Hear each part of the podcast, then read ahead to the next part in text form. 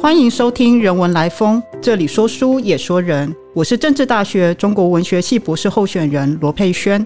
呃，今天与大家分享的是《万里为遥，咫尺之内》网络时代中我们的故事。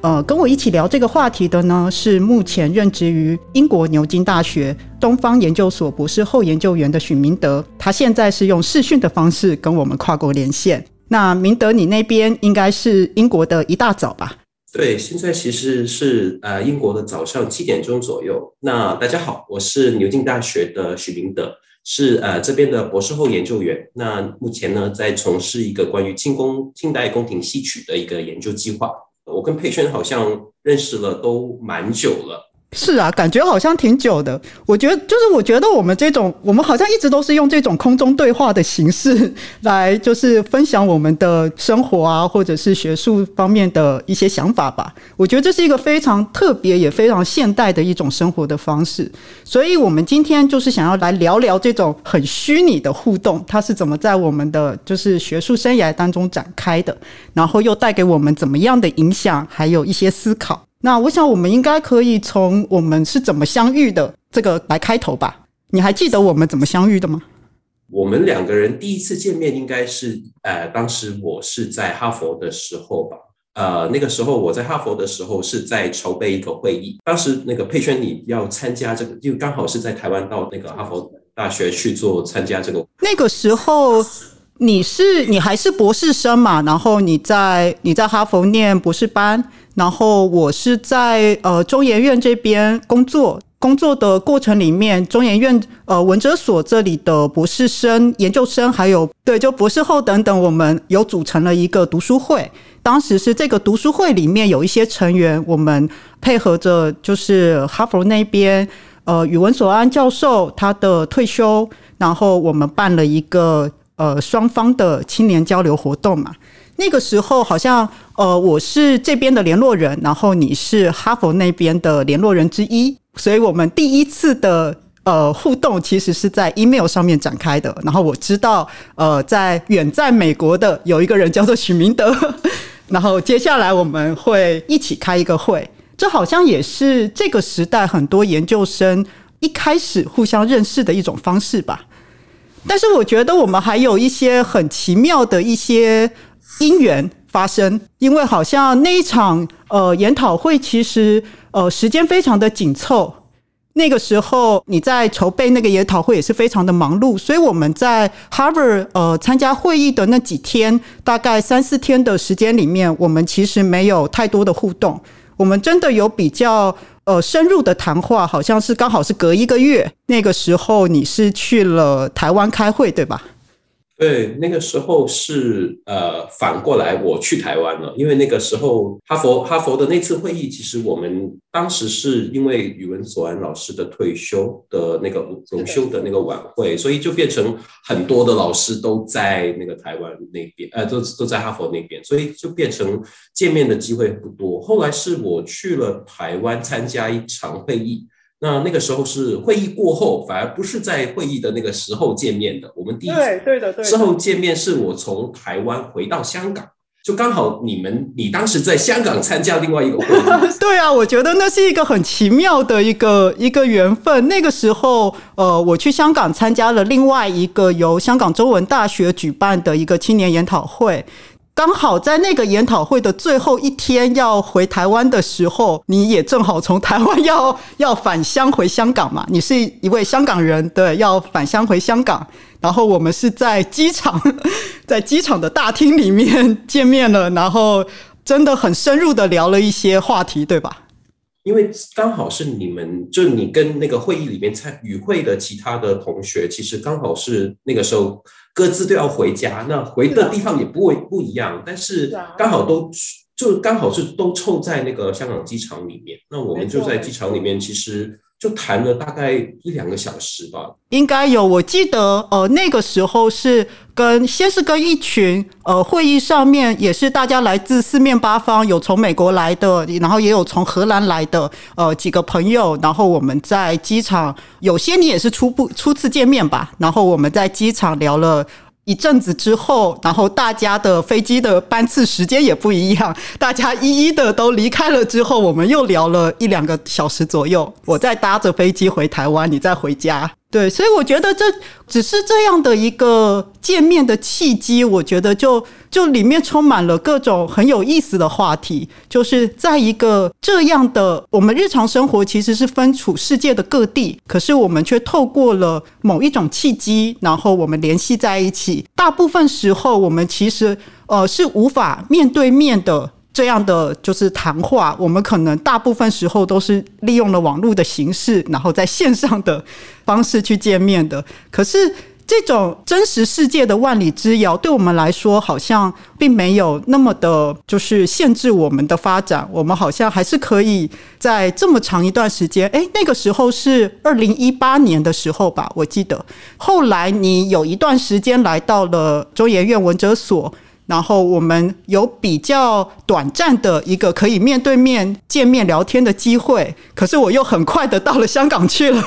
所以我们很长期还是用这种线上交流的方式。那我觉得这就是因为这样的一个很特殊的一种互动方式，可是那并不妨碍我们可以交流呃很深刻的想法。所以我就想要从这个角度开始聊一下，就是我们两个各自的。成长的历程，你要先说说看你的成长历程吗？应该也是很不一样的吧？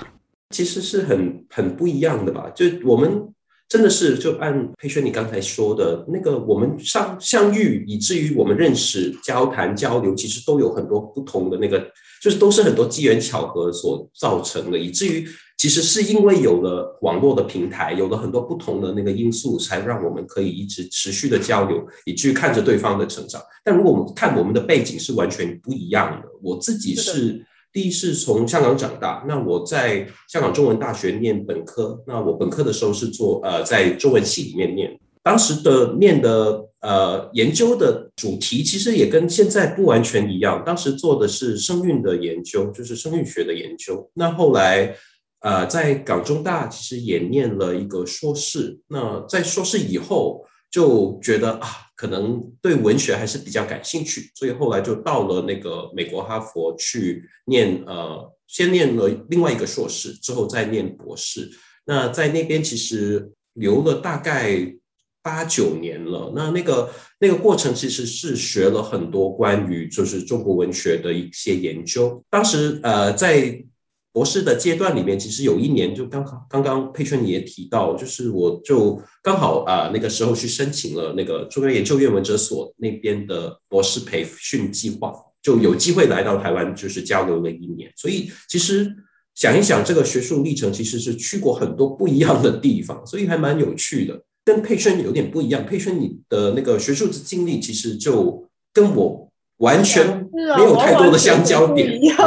呃，那一次哈佛会议之前吧，我们应该完全不知道彼此存彼此的存在，就不知道这个世界上有这样的一个一个一个人存在。我自己的呃学术经历一直都是待在台湾的，就是我是。台湾大学的呃学士班就念中文系，然后硕士班也是在中文系，后来博士班到了政治大学，整个过程是一个非常台湾本土的呃训练过程上来的。但是我自己呢，在呃念中文系以前，就是中学时期的时候，我其实学的不是。文学方面的，我其实学的是自然科学方面的一个学习的历程，而且当时也从来没想过我的未来可能就是留在一个中文系的领域去发展。这样的历程对我来讲也是，虽然都是在台湾，但其实也是中间也也有非常多的曲折，也碰触了很多很不一样的人事物。那到了博士阶段的，尤其是博士阶段的时候。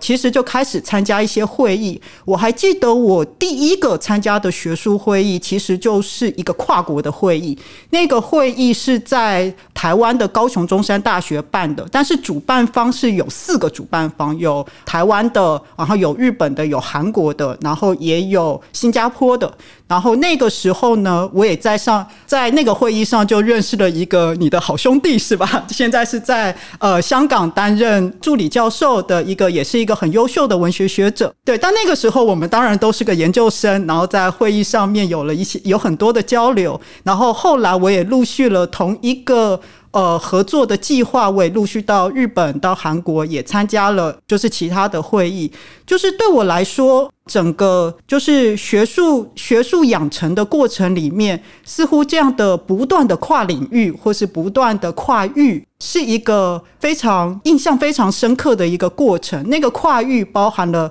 呃，像我们刚才说到的研究领域上面的跨域，然后也包含了这种国境上面的跨域，当然也包含了像我们现在的形式，网络上面，用网络上面我们克服了时间的障碍，也克服了空间的障碍，它也是一种跨域嘛。那我就想要。听你分享一下，就是在这个各种跨域的过程里面，你觉得你有什么样一些很深刻的体会，想要跟大家一起来分享？我想其实可以分成三个不同的部分来想吧。第一个部分是佩轩，你刚才讲到一个是地域的地域上的变化或者地域上的跨越，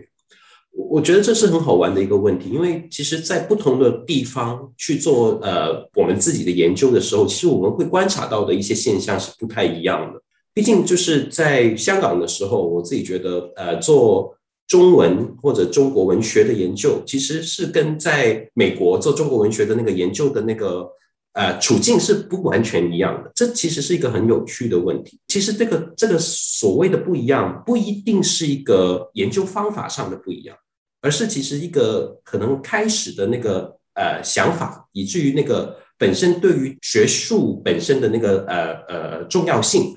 的那个理解其实是不一样的，因为可以想象，就是在香港的话，或者其实在中国大陆或者在那个台湾做中国文学的研究的时候，其实第一个会想到的可能是哦，那个是一个我们自己本身的文文学传统，或者是一个跟传统有关的一个东西。所以其实很多时候在研究的立场上面，不太需要去想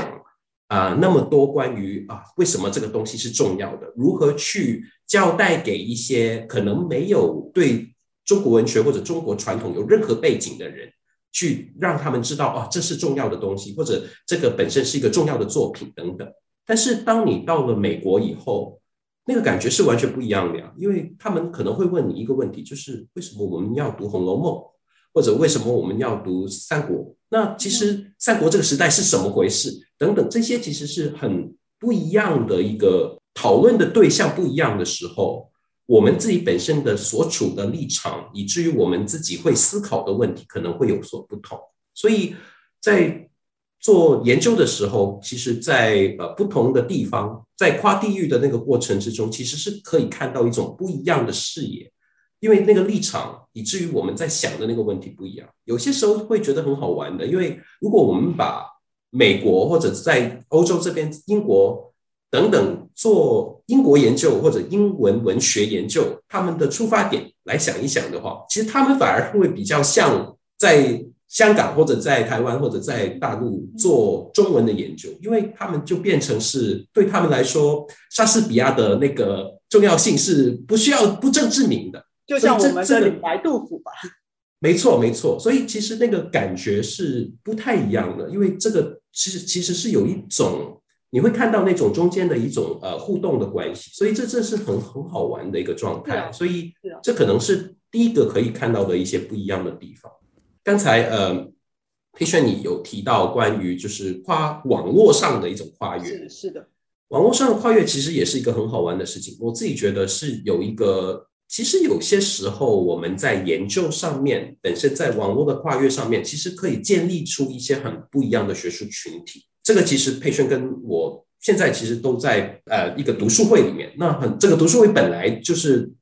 凑集了很不一样的人，就是大家的那个背景都完全不一样，做的研究也不完全一样，就是历史的、艺术史的等等各种的因素都放在里面。其实，在这个网络上的跨越，几乎让我们更有容易或者更有更快速的去跨越一个学科的那个限制，所以还蛮有趣的。因为我们有些时候看问题的那个方法不一样，我们可以把不同的元素、不同的方法带到同一个议题上面。可能比如说，如果是同一个文学作品或者同一本书。我们的读法其实完全不一样的。我们可以从物质、从艺术、从文学，通常从它的本身的那个刻画的东西等等各种的不同的面向来看这个问题。因为我们每一个人都有自己的一定的一些呃研究的方法，是比较熟悉的一些研究的理路。那其实不同的人其实可以集中在一个群体里面去讨论这些。我我觉得我们这个时代其实是让我们更容易去跨越某一些就是界限。如果有一个学科之间有一个有一个分野的话，其实我们要跨越这些，其实还蛮比较容易。第三个可能是那个啦，就是我自己觉得还蛮有意思的，就是很多时候会有那个很多关于汉学本身是怎样的一个讨论。那因为汉学本身很多时候大家会想象是跟海外的一种研究的视野有关。其实一个讨论很多时候会跟那个，就是好像说，好像是外有两种很不一样的对立的想法。一种想法是从外国的眼光的话，就是一个抑郁的一种心态。所以在这样的研究之下，其实会有一个呃完全不一样的的的一种呃出发点，所谓的他者吧，可以说是他者，以至于甚至是可以说是一个。不懂脉络或者去脉络化的一种一种研究方法，那个其实是一个更就是比较呃用一个比较狠的批评的方式来去看这个汉学研究。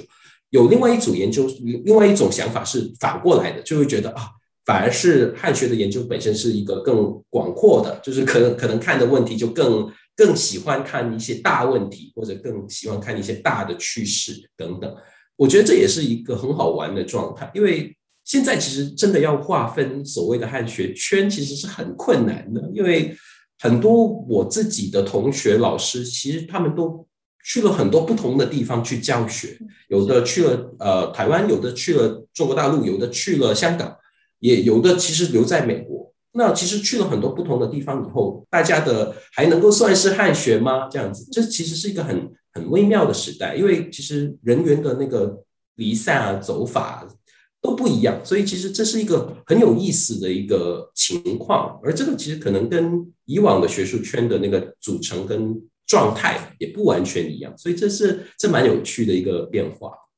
你提到的这三个观点啊，其实我各自都有想到一些呃很有趣、很有意思的话题，像是第一个观点的时候，你说的是跨领域这件事情嘛，其实我觉得不仅仅是学科上面的跨领域，或者是说。不同呃研究方法上面的跨领域，其实我还我印象还特别深刻的一件事情，就是在呃你来台湾呃来文哲所做那个博士候选人培育计划的时候，半年的时间，我人正好是在香港的。对，那个时候我在香港也体会了很多香港自己本地的，这个是你的故乡，但对我来说是个 对，是个异域。香港本地的很多各种研究上面的议题啊，或者是他们自己本地的呃香港人自己的关于他们的时代，关于他们的。各种立场的一些反思，这些都是跟台湾非常不一样的。那个时候，我记得回台湾的时候，然后我还跟你聊到了这个话题。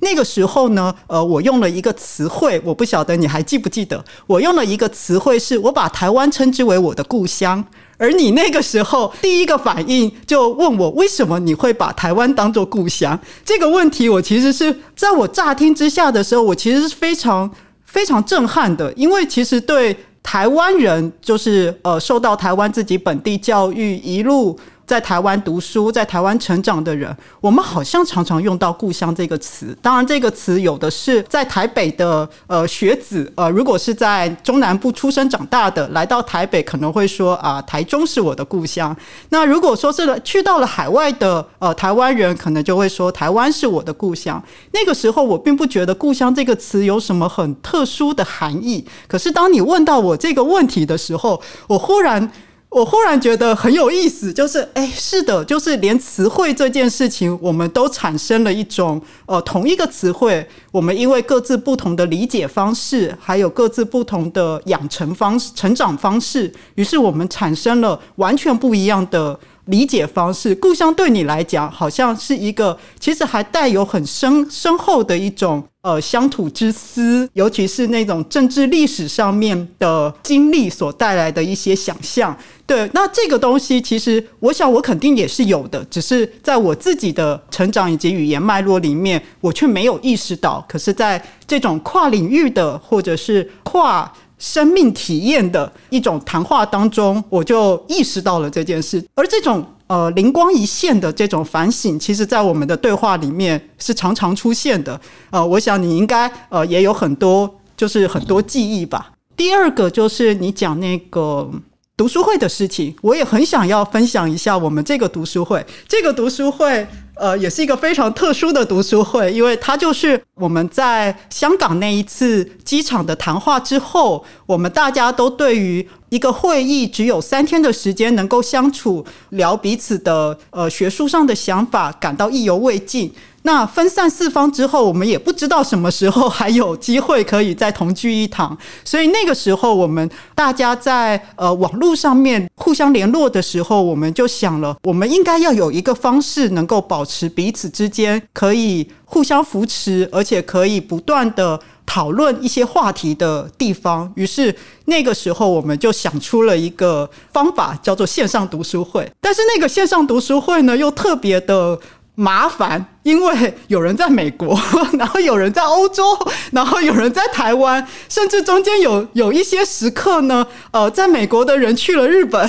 然后在台湾的人可能去了其他的地方，所以我们在那个约定时间这件事情上弄得非常的复杂。我还记得那个时候，为了时间这件事情，我们讨论了非常非常久。后来，呃，决定了一个非常奇怪的时间，有人是凌晨，然后有人是大半夜。对，就是这样的一个互动的过程，对我来讲，其实也是一个非常 非常新鲜而且难以言喻的一段经历，因为那意味着我们既可以感受到这种时空区隔的差异，可是又透过了一种很虚拟的方式，而且我还记得我们那个时候读书会的时候，我们还有一个不成文条约，就是我们要求大家一定要开。视讯，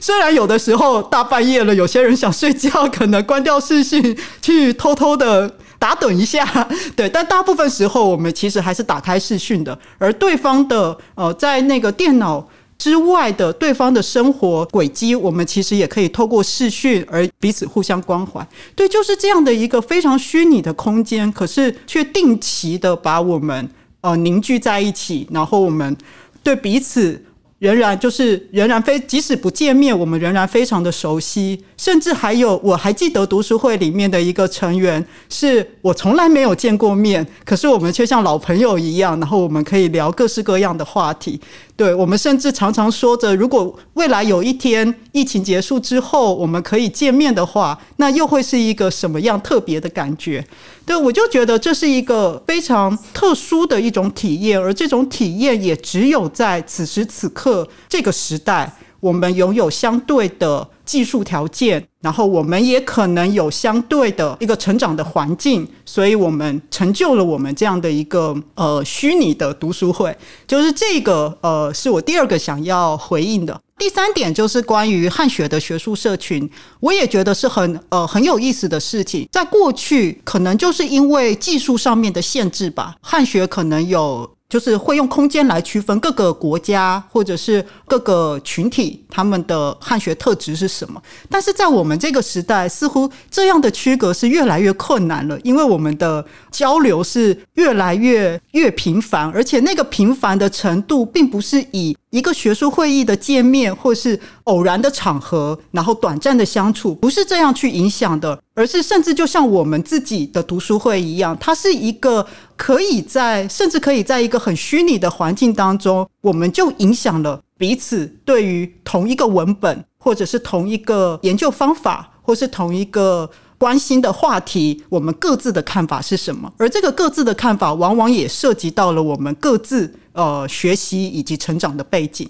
对这个，我很难去。就以我们这个小小的读书会来说好了，我们可以去区分你是呃美国呃 Harvard 毕业，所以你是美国汉学，而我在台湾，所以我是属于台湾研究。然后我呃其他的朋友有的可能在中国，然后他是属于中国的研究；有的在其他地方，有在欧洲荷兰是属于呃荷兰的汉学。我们可以这样区分吗？好像完完全全没有办法做这样的一个区隔了。我们彼此。固然都有不一样的地方，有关心的话题，可是我们其实也在彼此影响着彼此。我觉得这是似乎是一个这个时代，尤其是呃网络的时代才会发生的现象。而且呢，这个网络时代的要怎么说呢？一个影响力的扩张，恐怕又跟这两年偶然的历史事件吧，就是发生了疫情，我们。有了更多更多对网络的想象，比如说过去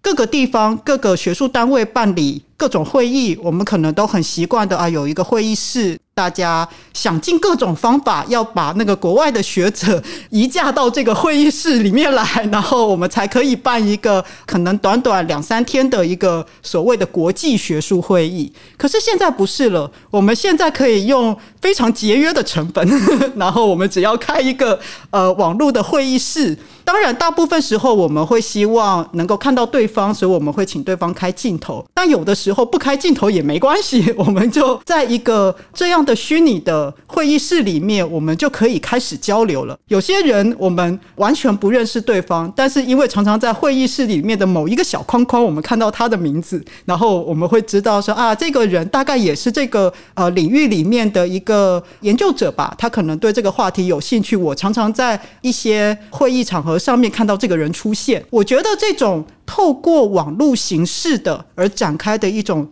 全球化的交流，大概就是我们这个时代最特别的一个一个特质吧。那我不晓得你对于这个全球化的世界有些什么样的想法？其实有几个很好玩的问题吧。我我自己觉得，第一个是。我们这这回到我们刚才稍稍稍稍讲一讲，就是读书会的那个事情本身，其实是有跟这个有一点关系。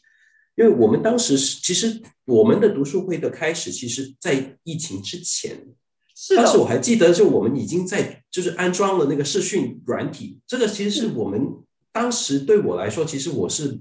因为我以前没有用过这类型的东西，之后是我们的那个读书会让我觉得啊，我就可以用这个方法来做一些交流。后来到了疫情之后，这过后，现在其实所有人都有，就是各种的软体、各种的平台、各种的方法来做这样的交流，其实是一个很很不一样的状态。那在这样的那个交流的那个有了这样的这个技术，有了这样的平台，跟有了这样的基础以后。其实我们会发就会发现一个很多很多时候真的就是从要从不同的地方去请不同的人来做演讲，其实比较容易，以至于变成了有一些跨国的交流可以及时进行。那这个其实是很不一样的状态。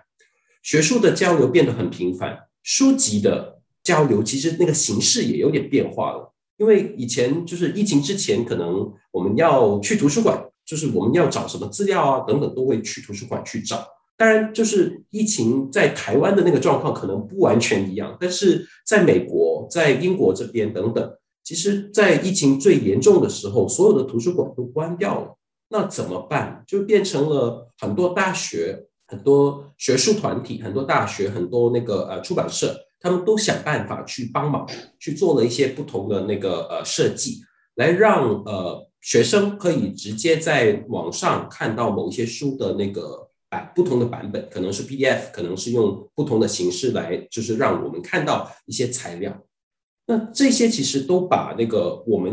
现在可能对于书籍的那个想法或者那个想象，已经慢慢就是完全变不一样了。因为以前我们会觉得研究必须要靠某一些，就是一定要实体去到那个图书馆里边去找到那本书。现在其实有一些可能是我们可以就是不不完全只靠着这个方法来看到那些书籍啊等等，所以在疫情的这个过程之中，其实把我们某一些做学术的那个方法、想象跟那个交流的方式等等，其实都打开了一些不同的可能性。而这个我自己觉得，当然就是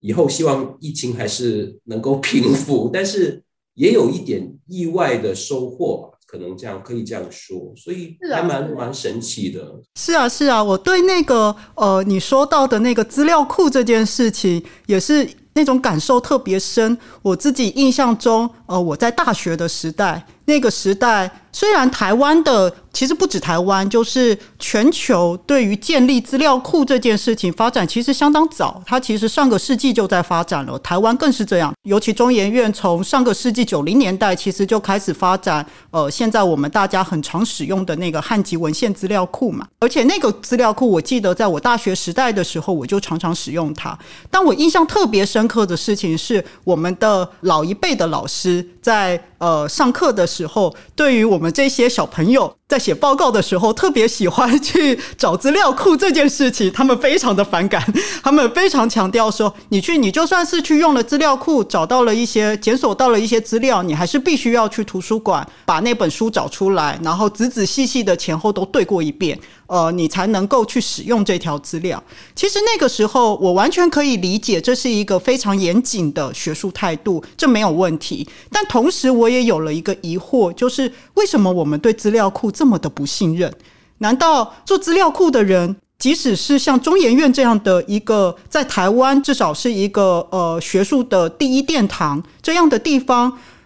你还是对他所做的资料库这么的不信任吗？我其实是感到很疑惑的，而且尤其是我又联想到了，呃，我们之前呃也常常在读书会聊到的关于那个媒介的转换的时候，宋代的时候从那个抄本书转到印刻书的时候，印刻书大量生产，宋代人好像也提过这样的疑惑嘛，大家都不读书了，都不会呃，甚至都不会呃有耐心的从第一卷读到最后一卷，因为大。家印科书太方便了，那个册页太方便了，大家都跳着读，然后大家学问都不好了。这其实让我有非常类似的感受，就是我们好像都对一个新的媒介非常的不安，而这种不安，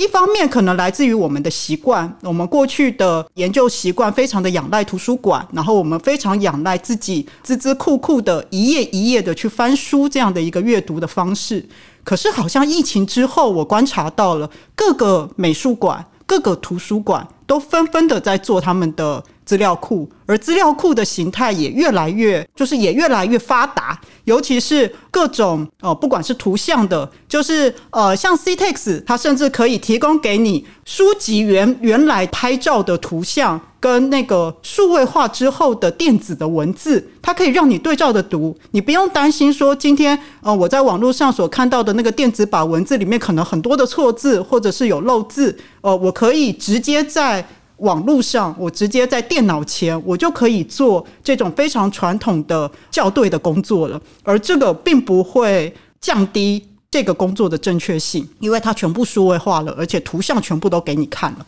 我觉得这是一个非常有意思的变化，不完全是因为疫情时代，但是却因为疫情时代，我们对这种资料库，然后对网络的技术，然后以及对更多虚拟的一些想象所带来的一种，我觉得是一种革新，而这种革新似乎还在。更多人愿意去投入它，而且愿意去做一些新的尝试。不晓得你对这种新的尝试有一些什么样的看法？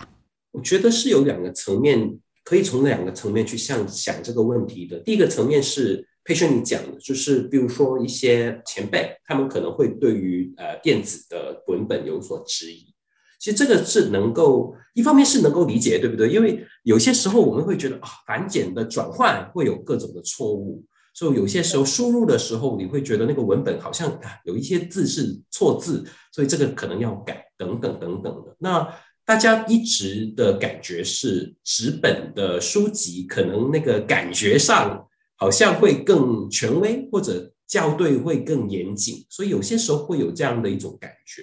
我觉得其实这这个是第一个问题，就是说是不是一个文本上面的那个错误会有减少的一个一个事情。那其实现在我觉得，就用呃佩轩你刚才用 CTEX 作为例子，其实有很多的方法去补救这个事情的一个不足。就比如说，可以开放给读，就是读或者用那个呃资料库的人给回馈，说啊这个字是错的，或者这个字有问题，这里可不可以改等等。那其实这些是一个方法，去让那个资料库变得更完善，以至于其实可以做出一个更好的基础，给以后的研究者去用某一些文本。比如说中研院用的那个开发的资料资料库本身，其实也是有这样的，就是反复有不同的呃研究生同学会去看一下，那个校对一下，究竟这个这个资料库里面会不会有各种问题？我觉得这个是需要。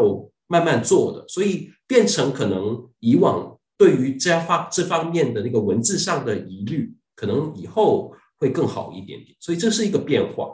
那另外一个变化是，也有很多老师其实会觉得，你要摸一下那个文本本身的那个状态，的确是以往的呃，我们觉得文献学本身可能会谈的很多版面上的东西，在。数位化的那个过程之中，有些时候我们很怕会丢失某一些东西。会不会我们把一个纸本的文本数位化以后，那些批语评点在那个文本上面的那些呃书籍的旁边所做的一些句逗或者点的东西，可能会不会消失掉？这些会不会有一些很重要的讯息是我们没留意的？我觉得这个其实我觉得是反过来很好玩的事情，是因为我们店要把这些东西都数位化了。反过来，我们好像拖着需要去想，会不会有东西是我们可能以前没有注意到的？我们的数位化能不能也照顾这些问题？所以就变成你刚才讲的一个另外一点，就是 CTEX 本身可能会呃跟不同的图书馆合作，它有图档进来，图档的那个作用就出来了，因为你可以从图档里面看到那个版面是怎么设计的，会不会有东西是删去？那这些其实都是一个我们觉得现在的目前的那个资料库在越来越完备、越来越那个更新，在这个过程之中会出现的一些变化。那跟跟你说的一样，就是我自己觉得以往就是在疫情之前，并不是没有这一些趋势，其实已经开始了很多这种电子化的工作、数位化的那些工程。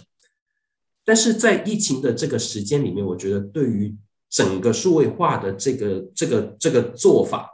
其实有了更多的反思。就整个是怎么应该以后要往哪一个方向走，以至于以后应该要怎么去处理，这还蛮有有意思的。因为其实问题并不只是我们这一代跟以往的一代之间的那个区隔，而是我们如何去设想以后十年后、二十年后，甚至于五六十年后。如果有人想要去研究我们现在手头上看到的这些材料，怎么办？那些在图书馆里面的书，会不会有可能就是随着年月的清晰而有些东西是丢失了？那如果是这样子的话，数位化是不是一个可以作为一种防止这种消东西消失的一种方式？这其实我我觉得在在整个疫情的这个过程之中，其实是有了这样的一个比较明显的一种意识。不完全只是一个回顾，也其实是一个对于未来的展望，对不对？但我觉得这里面似乎也有一些非常微妙的地方，比如说，呃，我们其实在整个呃数位人文发展的时期里面，我们也经历过旧的档案不能用了，或者是旧的网站它因为各种因素，然后它最后变成了。一个不再更新，然后甚至随着时间流逝，那个连接也不见了，然后我们也再也看不到那个网站上面的各种当时什么样的资讯。为了要保存的更久，然后所以我们做数位化，似乎这个理由还不足以说服我们，对吧？更何况，其实如果我们放到整个更大的一个历史发展的过程里面来看的话，比如说像最近中研院文哲所为了那个呃十月的。呃，院区开放日，我们做了一个关于书籍史的一个网站。那个网站不仅仅是介绍给大家，就是呃，自古至今以来，到底书籍有多少多少的形式。其实我们也知道，即使是呃新的形式产生了，旧的也未必会消失。旧的形式可能会转换成更多其他的面向去展现它的价值。就比如说我自己的呃博士论文，现在正在处理的是一个宋代时候民间的书方所印刻的关于唐人的诗集，他们是怎么被流传下来的。在那个流传过程里面，其实不仅仅是提供阅读，它也展示出了更多其他面向上面的它的价值。那我想，我们这个时代也是一样的。所以，我觉得这里面有很微妙的关系，就是即使是。数位的时代，即使我们不断的在思考如何去保存，或者是如何去运用，甚至如何让很多的资料库不仅仅只是一个典藏的功能，我们甚至可以去做更多的所谓的呃数位人文的挖掘，所谓的大数据的统计等等，但都并不代表着这些呃事情。要取代掉我们过去也曾经经历过的阅读纸本书籍的感受，摸到各种不同书籍纸质的那种触感。其实我印象也特别深刻的是。在阅读图录的时候，因为都会用那种很呃厚棒的，然后滑滑的纸，然后看着那个纸面上面的色彩，感到赏心悦目。可是如果读到比较早期、印刷比较粗糙的书的时候，那个从图书馆借出来的书上面就有一个一个破洞，因为都被虫吃了。对，就是也是完完全全不同的两种阅读的呃实际感受，而它是同时就是存在在我们现在这个时代。所以，也许我觉得我们可以去思考的事情。是各种不同的阅读感受，以及各种不同的媒介所带来的，可能有好处，也可能有它的缺点，就是他们之间可以怎么样的互动。而我记得，就是也许很多人特别担心的，会是一个虚拟的世界，就比如像我们现在这样，只是在虚拟空间上面对话，好像让人与人之间的关系越来越异化，或者是好像。呃，让我们的感受越来越淡薄。我不晓得你对于像这样的一种忧虑是有什么看法？这其实很是一个很深刻的问题吧，因为有很多不同的不同的元素在后面。首先，其实是真的，我我当我。在讲那个关于现在的资料库，他们越来越完备的时候，其实这并不是代表以后的人就不读书，或者不不再用书籍，或者图书馆的以后的责任就只是去做这样的数位化的一个一些工程，而不再去管那个本来的那个纸本的东西。这绝绝对不是一个二元的一种一种一种想法，因为很多事情其实是可以并存的。用佩轩你刚才讲的那个你自己的研究作为例子，那其实是真的，在唐宋，甚至在宋明清等等，宋元明清的不同时代，其实有了印刷以后，不代表写本或者不代表抄本就不流行。其实并没有这么截然二分的一种方法，说某一种东西出现以后，另外一种东西就没了。所以这样的想法里面，其实不能。简单的说，就是媒媒体变化了，所以这整个就是一个翻天覆地的一个不一样的的的状态。应该说，就是有了不一样的媒介以后，其实是提供了另外一种可能性。这种可能性本身最终会导致怎样的结果，还蛮值得再想的。比如说，你说人际关系上面，我们刚才用了学术，我们自己作为学术团体或者一个学术的群体来想这个问题。我们也不是完全不见面的啊，就是很多的学术群体，很多的那个学术的活动，其实还是会用，就是不是透过线上进行的。有些读书会还是大家都拿着书，在在坐在同一个房间里面去一起做阅读等等。那其实这不是一个非黑即白或者就是二元对分的一个局面，所以。这样子可能，如果这样去想这个问题的话，其实就没有那么的能够说哦，人际关系因为有了呃资讯科技以后，就整个就变异化了。当然，这里面其实是有危险的地方，就是因为有了这样的可能性，大家很依赖科技，那可能最后走出来的结果是会有问题的。比如说，现在很多人在就是思考，包括。脸书对于就是人际关系之间的影响，对于整个人的思考、政治的观点等等各种的影响，其实这是很值得反思的。因为有了这个，有了这样的平台，有了不同的一个资讯科技出来以后，它如何导向一个不一样的面面貌？那另外一个事情，其实是对我们来说，学术圈的人来说，有了一个资讯科技，有了电子化的文本以后，其实它给我们一些。可能性对不对？就是我们现在做的研究跟以往真的完全不一样了。有一些以往可以做的研究的题目，现在看回去会觉得这个研究的方法可能已经有点太容易了，因为我们可能在电脑的资料库里面，只要点两下就可以出来那个结果。包括我记得，就是以往我在研究当研究生的阶段的时候，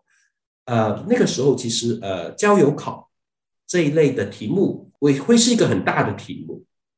因为去一个看一个集子里面去爬出每一个人物是谁。以至于去真的去想这个是一个怎样的交友网络，这其实是一个以往就是真的是要用手一个一个去做的事情，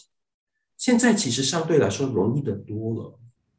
是啊，尤其是当社会网络这种工具出来的时候，似乎只要我们呃 key in 进去，然后就会画出一张很缤纷漂亮的图。没错，资讯科技容许我们或者。就是这样的一个资讯的平台，但其实并不代表交友考不能做，而是我们其实必须要去思考这个交友考要放在什么样的架构底下去去理解它，或者其实应该这样说，就是它其实有一个翻新的状态，就是我们可以做一个，我们除了做一个人的交友考，现在我们可以做十来个人的交友考，或者甚至是一百个人的交友考，用一百个人的交友来看究竟在他们的。集子里面所呈现的那个人际网络是怎样的？会不会有一些人集，就是有一些每一个人都集中跟某一个人去做写信，或者就是惆怅等等？有没有一些人是特别重，是中整个文学集团或者一个历史的那个呃政治集团里面的中心？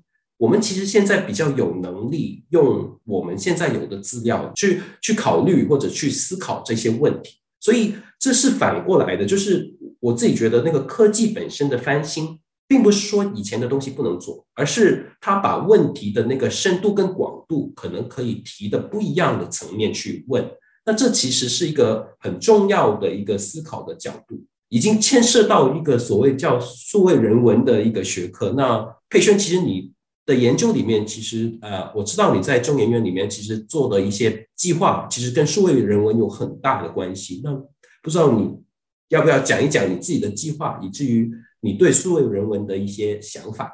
是啊，我其实说起来，对于接触数位人文这件事情，对我来说并不是一个很刻意的事情。其实我印象非常深刻，在小学的时候，我就常常就因为家庭的关系，我常常会使用到电脑，所以运用电脑来做各式各样的游戏，或者是写报告等等这些的工作，并不是一件陌生的事情。我也记得当初那个网络开始发展的时候，正好是我的中学时期。而我也在很呃网络开始发展的最初，我其实也就开始接触到了这些技术，乃至于其实我的中学时代的对于自己的未来人生的想象与规划，其实可能是当一个城市设计师之类的。对，这是一个跟我现在的角色差异非常。非常大的一个角色，可是我并不知道，就是在十几二十年的某一个时间点上，这两件事情在我的学术生活当中竟然汇流在一起，就是所谓的数位人文这样的一个领域。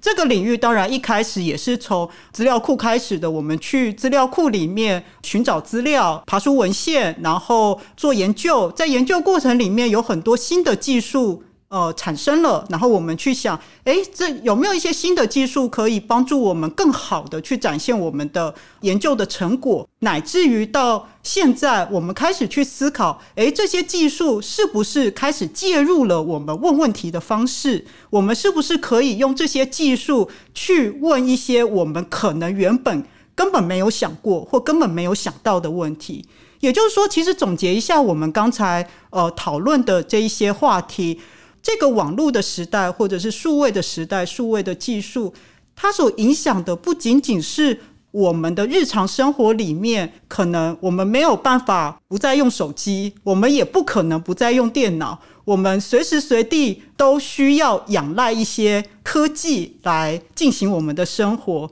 可是呢，在这个过程里面，我们同时也改变了我们，比如说阅读书籍的方法，我们可以透过电脑。我们可以透过网络来阅读完全不在我身边的书籍，或者是说它影响了我们资讯流通的方式，以及我们人与人之间交流往来的方式，就像我呃最开始聊到读书会的时候提到，读书会里面有一位伙伴是我从来没有见过面，可是我们在心灵上面却感到彼此非常的熟悉，然后非常的亲密。那像这样的呃心灵上的感受，并不会因为呃时空现实的时空的隔离，就是有所差异。我想这个当然肯定是要归功于科技的。最后，甚至也许我们还可以再去思考，是不是我们所认识的世界，也因为科技的介入，我们有了非常不一样的世界观。就像呃，我最前面的时候也聊到那个关于故乡的话题嘛，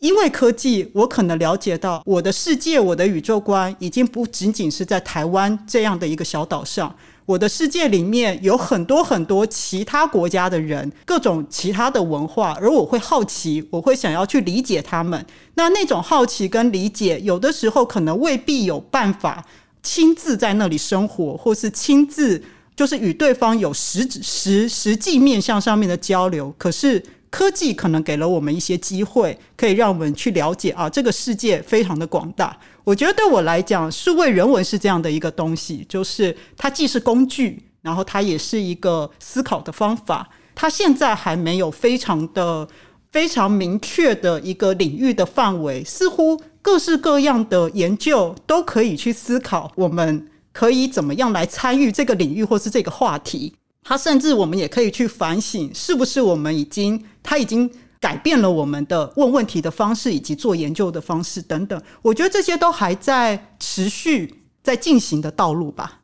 其实这牵涉到几乎数位人文本身的这个词，究竟要如何去理解，对不对？一个是数位对人文的影响，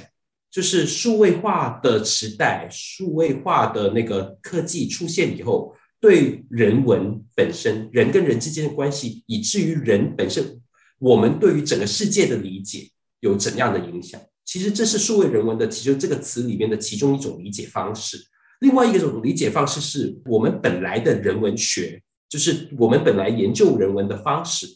如何因为数位化的方式而可以做不一样的研究跟探索。当然，其实它会让我们有更多可以做的一些不一样的尝试，包括